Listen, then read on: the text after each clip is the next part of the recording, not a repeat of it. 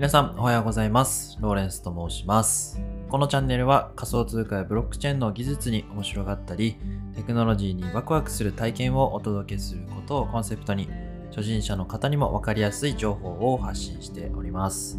リスナーの皆様が仮想通貨の魅力にワクワクして学びを楽しむことができるをテーマに毎朝お送りしております。え今日もよろしくお願いいたします。え9月1日ということでね、9月始まりましたね。8月ね、あの狂ったように、ね、音声配信毎日して、えブログを書いて YouTube 撮ってみたいな感じの毎日を過ごしてきたんですけども、まあ、9月からね、えこうだんだんと、えこうコミットできる時間もね、限られてくるということでね、まあ、選択と集中をしつつですね、やらないことをしっかり決めて、え頑張っていこうかなと考えております。皆様ね、いかが、え考えてますでしょうか？えっ、と、クリプトユニバーシティというあのオンラインサロンを運営させていただいてるんですけども、まあ、あの昨日活動報告の記事をね、ハイドにアップしましたので、えーぜひですね、そちらをご覧いただきたいなというふうに思ってます。概要欄にリンクを貼っておきます。で、あの活動の内容なんかをね、報告させていただいて、それでこう入ってきてくださる方もね、結構増えて本当にありがとうございます。えーということでね、あの今月も、えっ、と、メンバー100人目指して頑張っていきたいと思っております。えー今日、今日もよろしくお願いします。えーというわけで、えっと、今日はですね、え前回に引き続き、イーサリアムの、まあ、弱点みたいな、えーお話を前回していて、そのイーサリアムキラーというふうにね、呼ばれている、まあ、ブロックチェーンがいくつかありまして、そのブロックチェーンについて、えーとご紹介させていただきたいと思います。ねカルダノと BSC とソラナとポルカドットっていうね、えーそういうブロックチェーンがいっぱいあるんですけど、まあ、あの全然知らない方からすると、なんか魔法の呪文みたいに聞こえてしまうと思うので、まあ、一個一個ですね、えー簡単に説明できればと思います。で今日もね、参考にしているのは、あの、えーコインポストの記事で、イーサリアム2.0のライバルと目されるイーサリアムキラーとはということでね、えー記事がありました。概要欄に貼っておきますので、興味のある方はですね、ぜひ覗いてみてください。えーということで、一個ずつちょっと説明していくんですけど、一つ目はカルダノですね。カルダノ全然知らなかったんですけど、知らないくせに説明するなという感じだと思うんですけど、この記事を見てちょっと勉強させていただきました。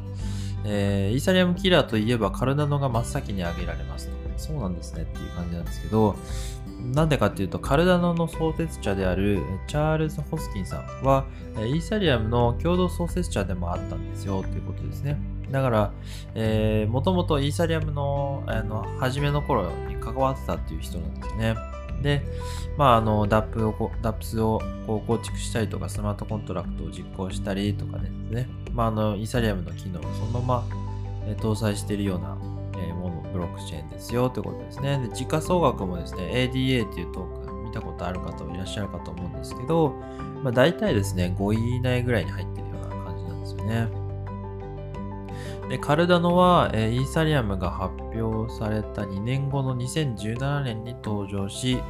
第3世代ブロックチェーンと呼ばれています。そうなんだって感じなんですけど、まあ、第1世代と第2世代のブロックチェーンであるビットコインとイーサリアムが生み出した問題を解決しようとしていることに由来していますということですね。第1世代がビットコインで第2世代がイーサリアムというようなことだと思います。だから第3世代ということですね。えーっと、カルダノは、えースマートコントラクトの実装をまだ完了はしてないということで、まあ、テストネットに開始してると。で、今年2021年9月、今月末までに、まあこのアップグレードを終了させるというね、えーことを書いてありますね。この当時の、えこれいつの記事でしたっけ？えっと、8月28日の記事なので、まあ、まだリアルタイムに、えっと、開発検証中ということでしょうね。で、まあ、あのトランザクション数がですね、えっ、と、イーサリアムのよりも早いので、まあ、非常にですね、こう、スケーラビリティという問題についての解決策を提示しているというようなことですね。で、えっ、と、ヒュドラという、まあ、レイヤー2ソリューション、スケーリングソリューションに取り組んでいて、もっとですね、あの、たくさんのトランザクションを処理できるような機能も実装する予定というようなことでした。あ、そうなんですね。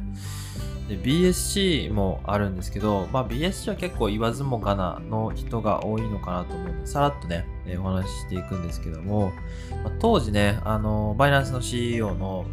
え、ー、と、CG さんですよね、チャンポンジャオさんが、え、ー、と、BSC はイーサリアムキラーではなく、イーサリアム2.0が登場するまでの一時的な代品だ、代替品だっていうふうにね、え言ったってことで、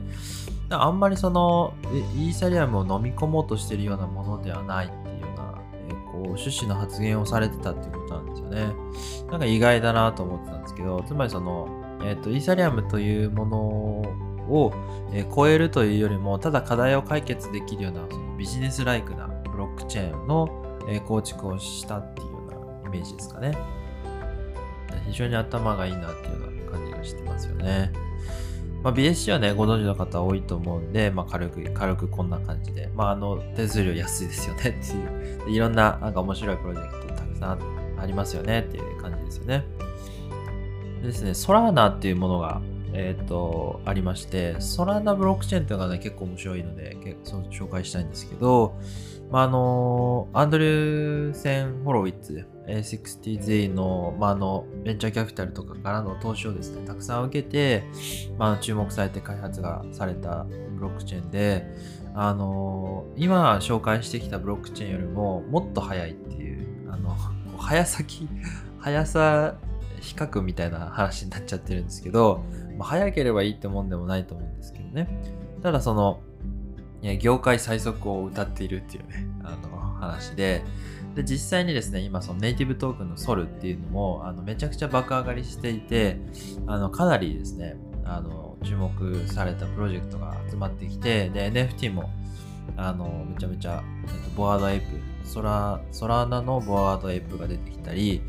して、こう、かなり盛り上がっているっていうような状況があります。まあ、それだけじゃなくてね、たくさんのプロジェクトがいっぱいあって、あの、有望株っていうように言われています。あの、ブログで、えっと、4月か5月ぐらいに紹介した時は、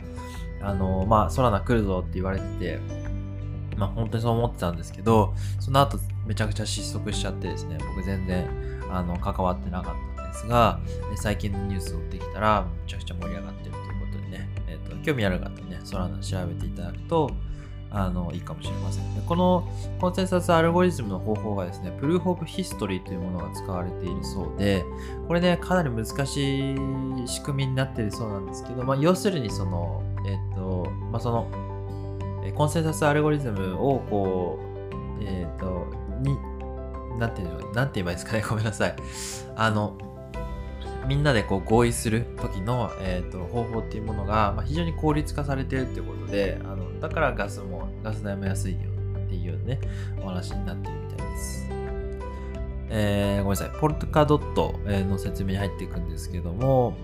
ポルカドットね、僕あんまり知らなかったんですけど、シャード型イシュマルチチェーンアーキテクチャと呼ばれていますって書いてあって、全然よくわからないんですよね。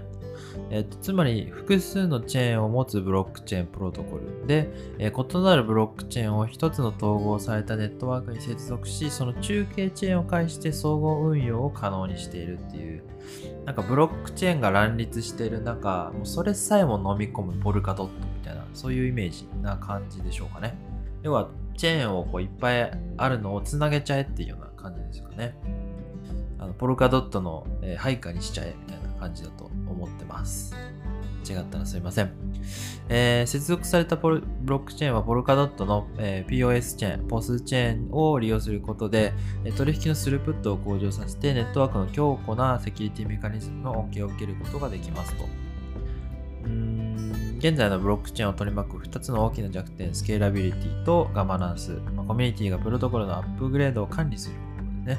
の解決を目指しているということで、まあ、えっと、イーサリアムの課題となっているようなものも、まあ、あの並行して解決できるようなものですよというふうに言われております。まあ、スケーラビリティとかね、クロスチェーンっていうその、チェーン相互間の、まあ、トークンの移行なんかについても非常に簡単にできるようにしていくっていうようなソリューション技術のことですよっていうようなお話でしたね。で、ドットっていうね、トークンも非常に時価総額が上がっているので、えっと、注目している方も多い。まあ、Web3.0 みたいな文脈の中で注目している人が非常に多いというようなお話でした。まとまとめていくんですけども、えっ、と、まあ、イーサリアムのね、こう、イーサリアムキラーというふうに呼ばれている人、えブロックチェーンがたくさん出てきているということなんですが、あまあ、あの、DeFi っていうものの登場があって、そのイーサリアムにある、DAP っていうか DeFi プロジェクトっていうのが、えー、いろんなところのブロックチェーンを利用してこう拡大していったっていう経緯があったわけですよね。イーサリアムっていう課題が浮き彫りにされたわけなんですけども、イーサリアム自身がイーサリアムの課題をクリアしていこうという今状態になってますので、まあ、そのね、えっ、ー、と、イーサリアム2.0っていうものがそれの回答なんですけども、それが起きてしまうと、他のブロックチェーンのえー、っと、で、そのイーサリアムの課題を解決するために出てきたようなブロックチェーンがももやいらなくなってしまうっていう可能性もあったり、えー、するっていうふうに書いてあって、イーサリアその、えっと、バイナンスのね、えっと、その CG さんが、えー、こう語ってらっしゃったっていうのを記事も書いてあって、そのビタリックはかつてイーサリアムキラーはイーサリアムそのものだと言いましたと。で私は皮肉にも彼が正しいと信じていますっていうようなね、まあ、ツイートをしたことがあるそうで、まあ、イーサリアムキラーの本来的なものはイーサリアムなんだっていうね、まあ、そういう話をしていて、まあ、どこがね、え、ー、と、そのブロックチェーンの解決策を提示して、ま、ユーザーにとってとか社会にとって、ま、より良いその、え、ブロックチェーンという存在になるのかっていうのがね、え、楽しみだなということでした。えー、今日は以上でございます。すいません、ちょっと長くなったり説明があやふやで申し訳ないんですけども、えー、ぜひですね、検索していただけたりしていただくと、こう興味が出てね、えー、学べるかもしれません。えー、最後までご視聴いただきありがとうございます、えー、無料のオンラインサロンクリプトユニバーシティでは仮想通貨やブロックチェーンの技術に面白がったりしながらテクノロジーを楽しく学んでいくことができます。興味のある方はですね、概要欄のリンクからチェックしてみてください。えー、そして同じ名前でね、え YouTube チャンネル、えクリプトユニバーシティというものを運営させていただいております。え昨日新しい動画を出しまして、ブロックチェーン革命というものを取り扱った、えブロックチェーンは革命だということでね、ブロックチェーンの基本的な内容を、え理解するものになっております。どんな仕組みで動いているものなのかという話ですね。